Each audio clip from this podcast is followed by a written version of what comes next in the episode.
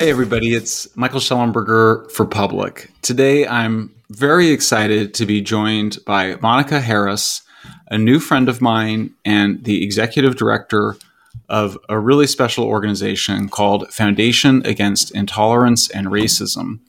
Monica is uh, the incoming executive director. She's only been there for a few weeks. She received her bachelor's from Princeton and her law degree from Harvard Law School, where she served as an editor of the Harvard Law Review. Same class as Barack Obama. That's right. and she's here with me, as you can tell.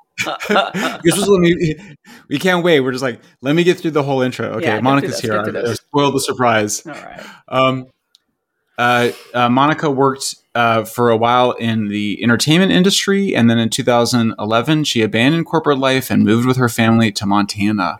She currently operates. Well, she did before uh, Fair. I'm not sure if you still are. We'll talk. About it. I still do it. Um, I still yeah. Fair Fair doesn't okay. pay the bills. So, you know, I, I need some okay. help. Okay. Big Sky is her firm. Um, she wrote a really uh, lovely book are, uh, called The Illusion of Division, which came out in 2022. And the book argues that we're not as divided as it may seem That's on right. a whole set of issues, both racial and political and other issues. And we've allowed ourselves to be pushed into extremes, and that we need to get back to some common ground, mutual understanding, to some basic humanity. And one of the things I really like about Monica and really appreciate about Fair is its commitment to a pro-human vision, which is a, a mission that that Monica and Fair have had um, independently of my own advocacy for a pro-human environmentalism, which is the the way I describe it. And so you can see there's a lot of alignment here, an effort for us to try to uh, appreciate each other as yeah. human beings and all of our complexity and um, not get sort of swept up in these these Manichean extremes. So anyway, without further ado, Monica Harris, thank you for, for talking with me today. Oh, brother, it's such a pleasure to be here. I'm totally honored. I've been jazzed for this for the past week. Ah. Amazing. this is our we've so we've only really you and I have only really had it's like I think our fourth mm. interaction. I think we've we met at the um, Freedom, Freedom Fest, Fest, Freedom Fest in, in Memphis last summer. Yeah, you gave me your book, and I was um, bold. I just walked right up to you and I just introduced myself. you know, I, you know, my partner was like, "He's going to think you're crazy." I mean, you know, like, who are you? He's Michael Schellenberg. Like, he's like all these random people are coming up to him. Why would he even like pay attention to you? But we connected. I mean, I don't it was know. absolutely, yeah, for sure.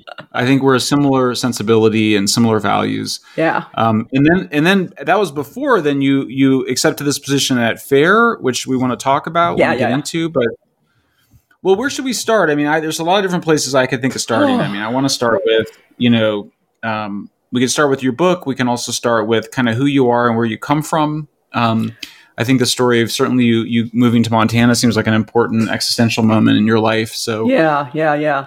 I mean, I, I, I, like to start out by telling people that I was the poster child for the American dream. I mean, I, I just to give you some context. So I was I'm a, I'm a Gen Xer, uh, born in '66, and born not too far from where the Watts riots broke out in South, South Central Los Angeles. So my parents worked for the county. My mother was a child support representative. She went after deadbeat dads. My father was an LA County sheriff at a time when there just weren't a lot of black cops in the um in, in the department. And they they were like solidly working class. You know, they went into debt to send me to a prep school.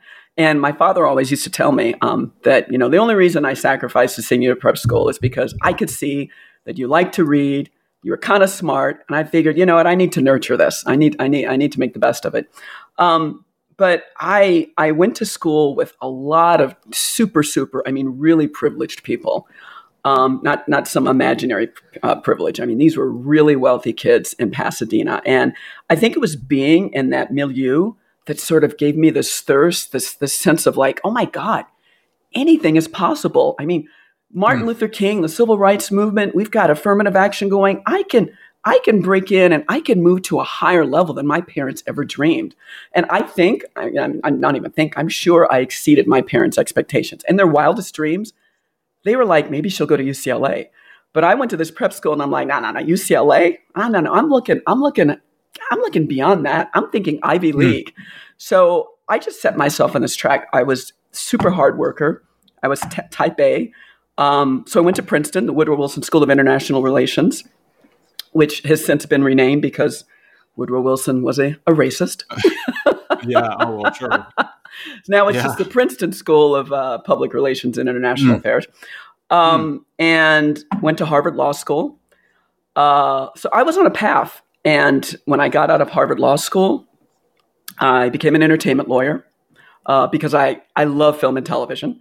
So for the next, I would say 15, 16 years, I was working at Walt Disney Television, NBC Universal, uh, Viacom. In fact, I had I started the business and legal affairs department for VH1 on the West Coast. Viacom's a, a New York-based mm. company, but I like started that that that division. Uh. Um, so it's a big deal. And you should tell you should tell listeners what VH1 is because oh my god, no, am I that old that people don't know what VH1 is? well, or yeah, or they just may not be hip enough. We'll see. Oh, or not hip enough, right? VH1 was uh, it was uh, MTV spinoff. Right? Well, yeah, it was part of the MTV Network's uh, suite. It stands for, or it's, it's still around. Okay, Video Hits One, and it was like you know, um, MTV was doing the sort of like um, the rock um, rock videos you know, not really. My, I, think, I think it started off with like Michael Jackson. Michael Jackson's Thriller was one of the first videos, uh, music videos. But anyway, so VH1 was sort of the soft pop rock videos. You know, we did the stuff that was more tame. But by the time I got there, it had morphed into reality television. You know, that sort of sick, depraved. Oh. I was working on Flavor of Love. You know, a um, mm. bunch of a bunch of reality shows where, and, and, I'm not proud to say this. I mean, it showed black people They're just absolute worst. You know, hoochie mamas, oh. strippers. Uh. It was just, it was, it was degrading, and that's that's another story mm-hmm. I could get into. Mm-hmm. But so I was doing this, and I was making what I like to call good money. You know, fairly fairly high six figure yeah. salary. But the weirdest thing was, and as I say this now, I know it sounds totally crazy. I was barely making ends meet.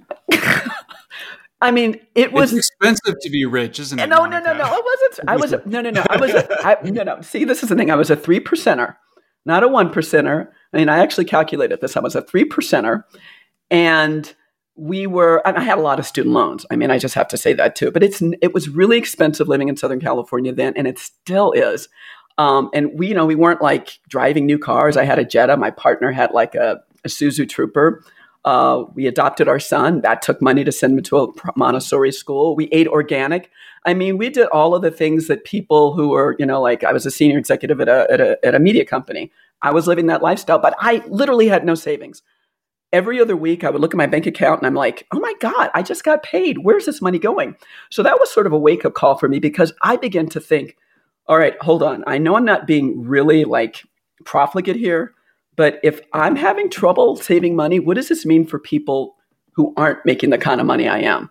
Who, you know, so that sort of got me thinking. Mm. And I also started to notice as when I would drive through, you know, LA on my way to work, like more businesses were shuttering, even though like I, you know, on CNBC I'd hear, oh, the economy's booming. And I'm thinking, the economy is booming. Why, why, are, why are businesses shutting? Wait, that business was. What years are this? Is oh. in the twenty? This is early twenty tens. Yes, thank you. Twenty ten. All right, so I'll, I'll, I'll, fix I'll fix you there in time. It's twenty ten. Yeah. So this is like a long time, I think, before people really realized that the economy was going downhill. And I was noticing more homeless people, um, which was, mm. you know, it, it, people take for granted now that there's a lot of homeless in LA, but 15 years ago, it really wasn't a thing.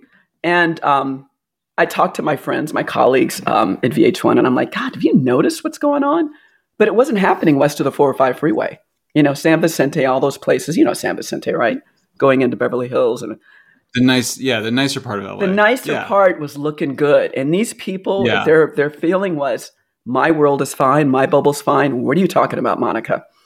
Um, so there was some, I, I, like to call it a sort of cognitive dissonance that was going on. I write about that in my book, that there was this, this way the world was presented to us and the, the reality that I was starting to appreciate in my own life. And then there was like the the obvious identity politics.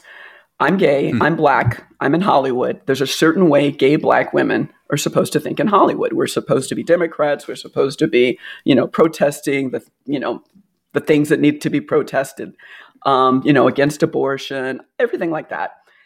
And uh, you know, I I think I fell into that. I'm not going to call it a trap, but you know, I did what was expected of me, and um, but I, I would say the pivotal moment, you call it the existential turning point for me, was the year our son was born. My partner was invited to a family reunion in southeastern Montana.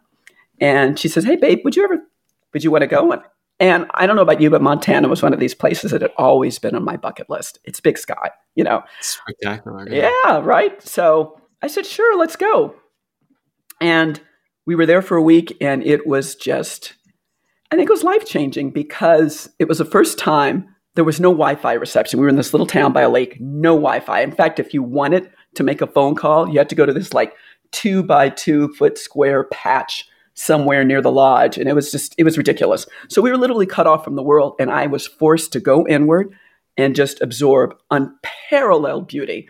And I think it did something to me, Michael. And I don't think, I mean, I've been on vacation so many times before but I was like at the destination resorts, that kind of, kind of place where, you know, you're just you're getting your massages, you know, you've—it's—you've got the wonderful, you know, buffets and stuff like that. But this is we were hunting. I mean, we were fishing, we weren't hunting, and we were like just eating simple meals and gathering around, around the fire and hiking, and we were just, I don't know, it was just a really simple way of um, of moving through the world for a week, and after the vacation was over, we were driving back to California. I asked my partner, what would you think about exploring the rest of Montana? Instead of going back to LA through Idaho and Salt Lake City and Nevada, what if we just went straight across the state, headed west, went to Oregon and dropped down? And she said, sure. I mean, she's kind of adventurous. So, Michael, we're we're driving through um, we're driving through western Montana, eastern Montana, and I'm thinking, um, we're passing all these little towns, and I'm wondering, God, I wonder what that town's like. I mean, they're just these little specks in the middle of nowhere. These these these towns where you see like population 2,000 or 200, and you're like, what's that about? So you know, we got off at one of them. Um, got off got off an off ramp, got uh, turned into one. I can't remember what what uh, what town it was now, but they were holding uh, a chili a chili cook off and I thought, my God, a chili cook off in Montana. What's that about? What would that even be like?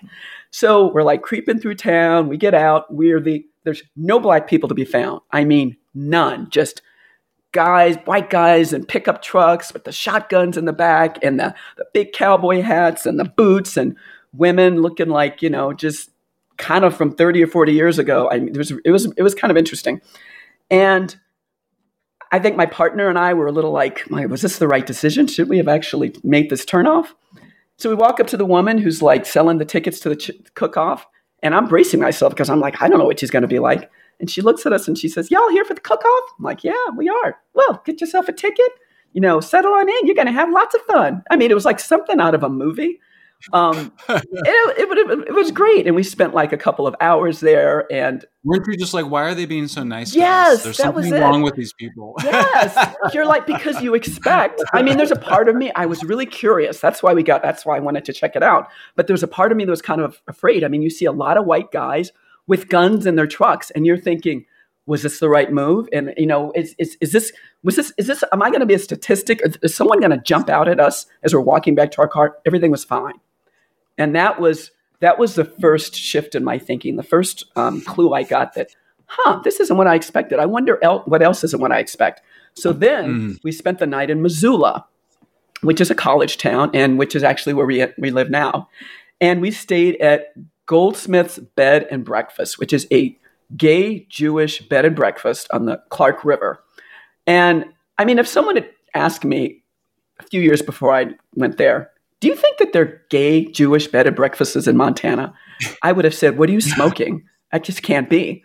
But not only is it there, but it's thriving. It was bustling. Um, and we just we spent the next day just kind of milling around Missoula.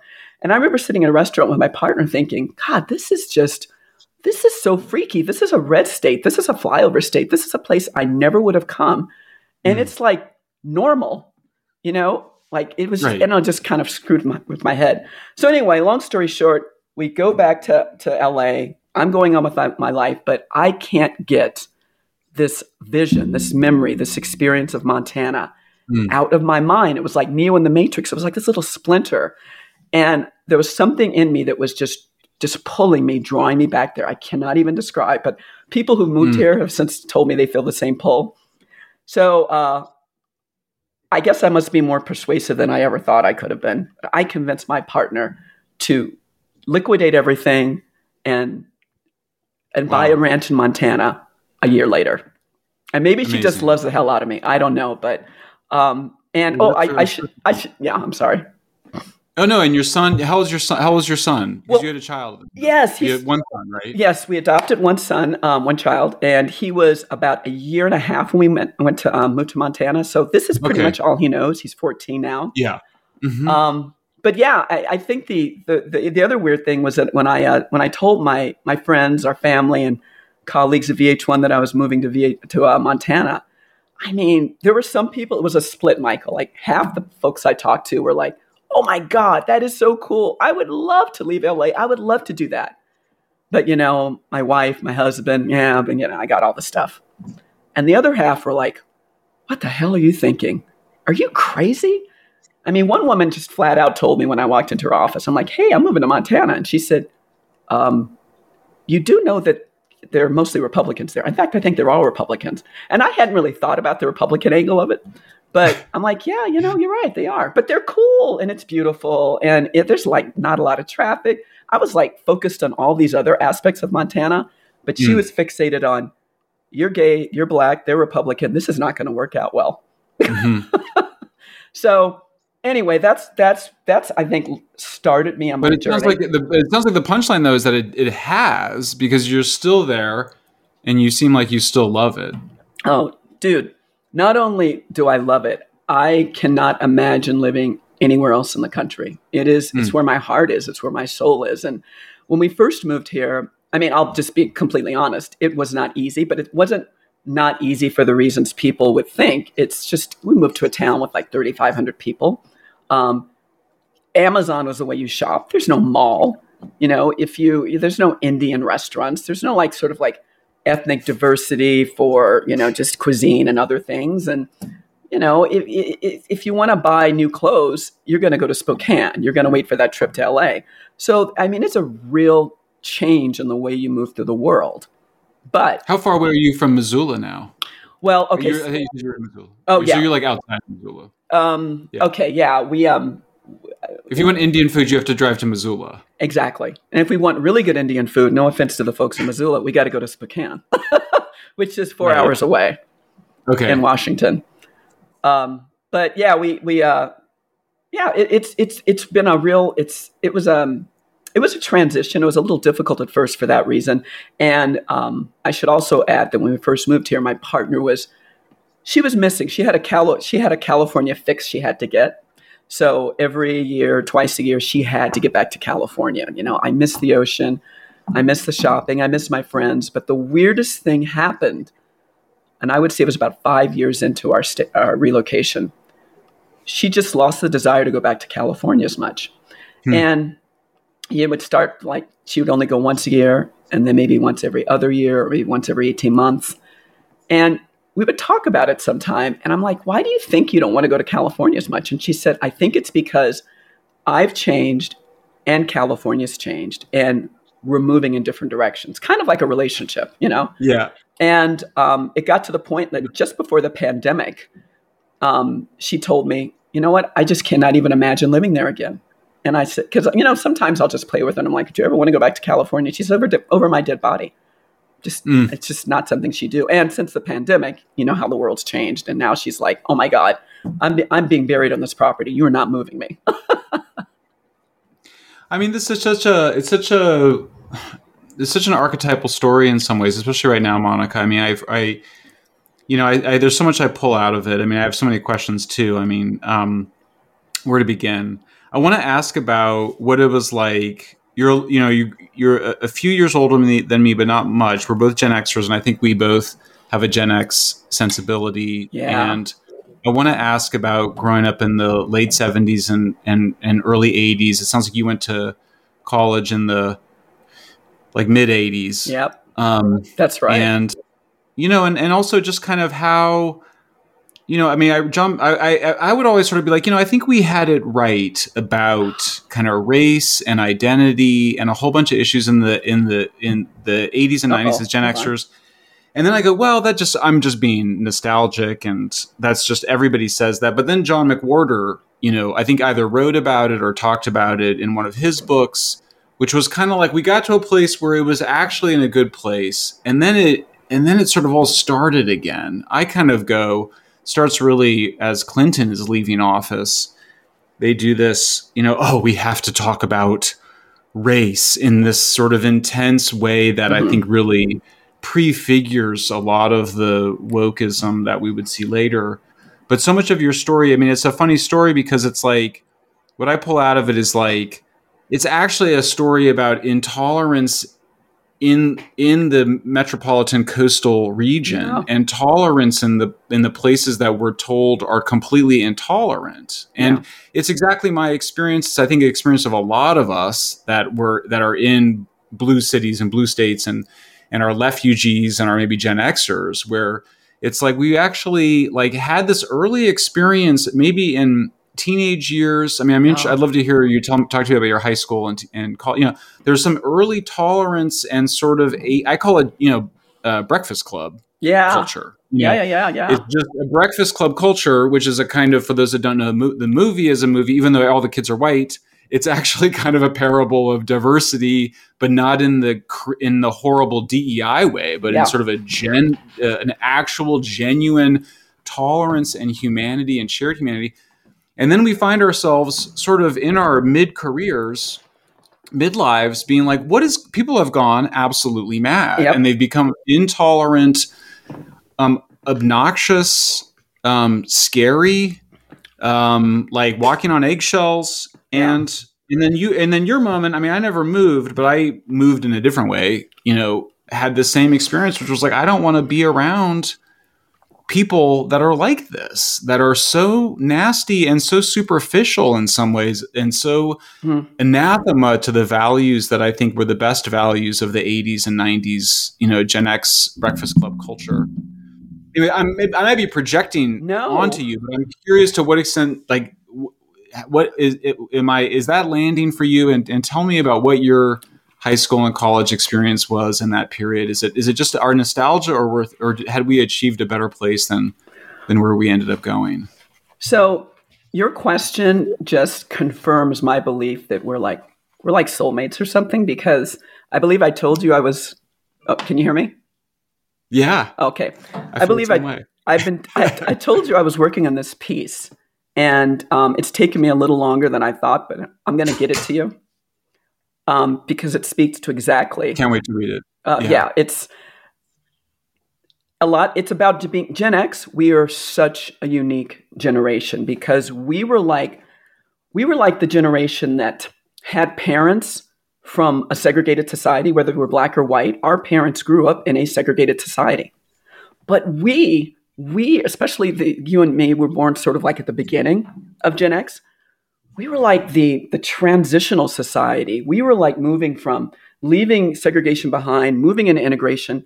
And it happened at such an early point in our lives that it felt normal. It felt natural. We're like, this is the way it's supposed to be. It's, it was organic.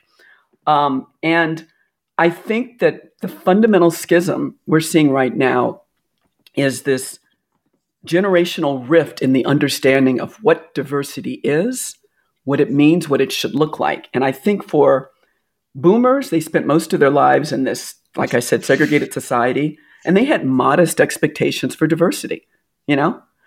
But then Gen X, we were like, we had what I like to call authentic diversity. And we and, it, it was like holistic. It wasn't just about immutable characteristics, it's about mutable too. And we embraced that and we expected it. And we wanted, we wanted our lives and our families and our careers, everything to reflect that. And then you get to Gen Y and Gen Z. They have no recollection of segregation, not through their parents or anyone else. They did not you know, look, they weren't caught in this transitional period like us. And now they're just used to like, okay, diversity is just the way it's always been, and we want more of it, and it's become extreme and distorted. And that's what's happening now. There's this, we can't agree on what diversity looks like. But to your point, and I, am trying not to be biased about this, Gen X had it right. I yeah. really think we nailed it because we did. it's, it's the balance. No, it's the we got the balanced diversity that sort of allows us to come together and appreciate each other and learn from each other and not alienate each other. It was authentic diversity. You've reached the end of this episode of the free version of Public's podcast. To access the full version, become a paying subscriber at public.substack.com.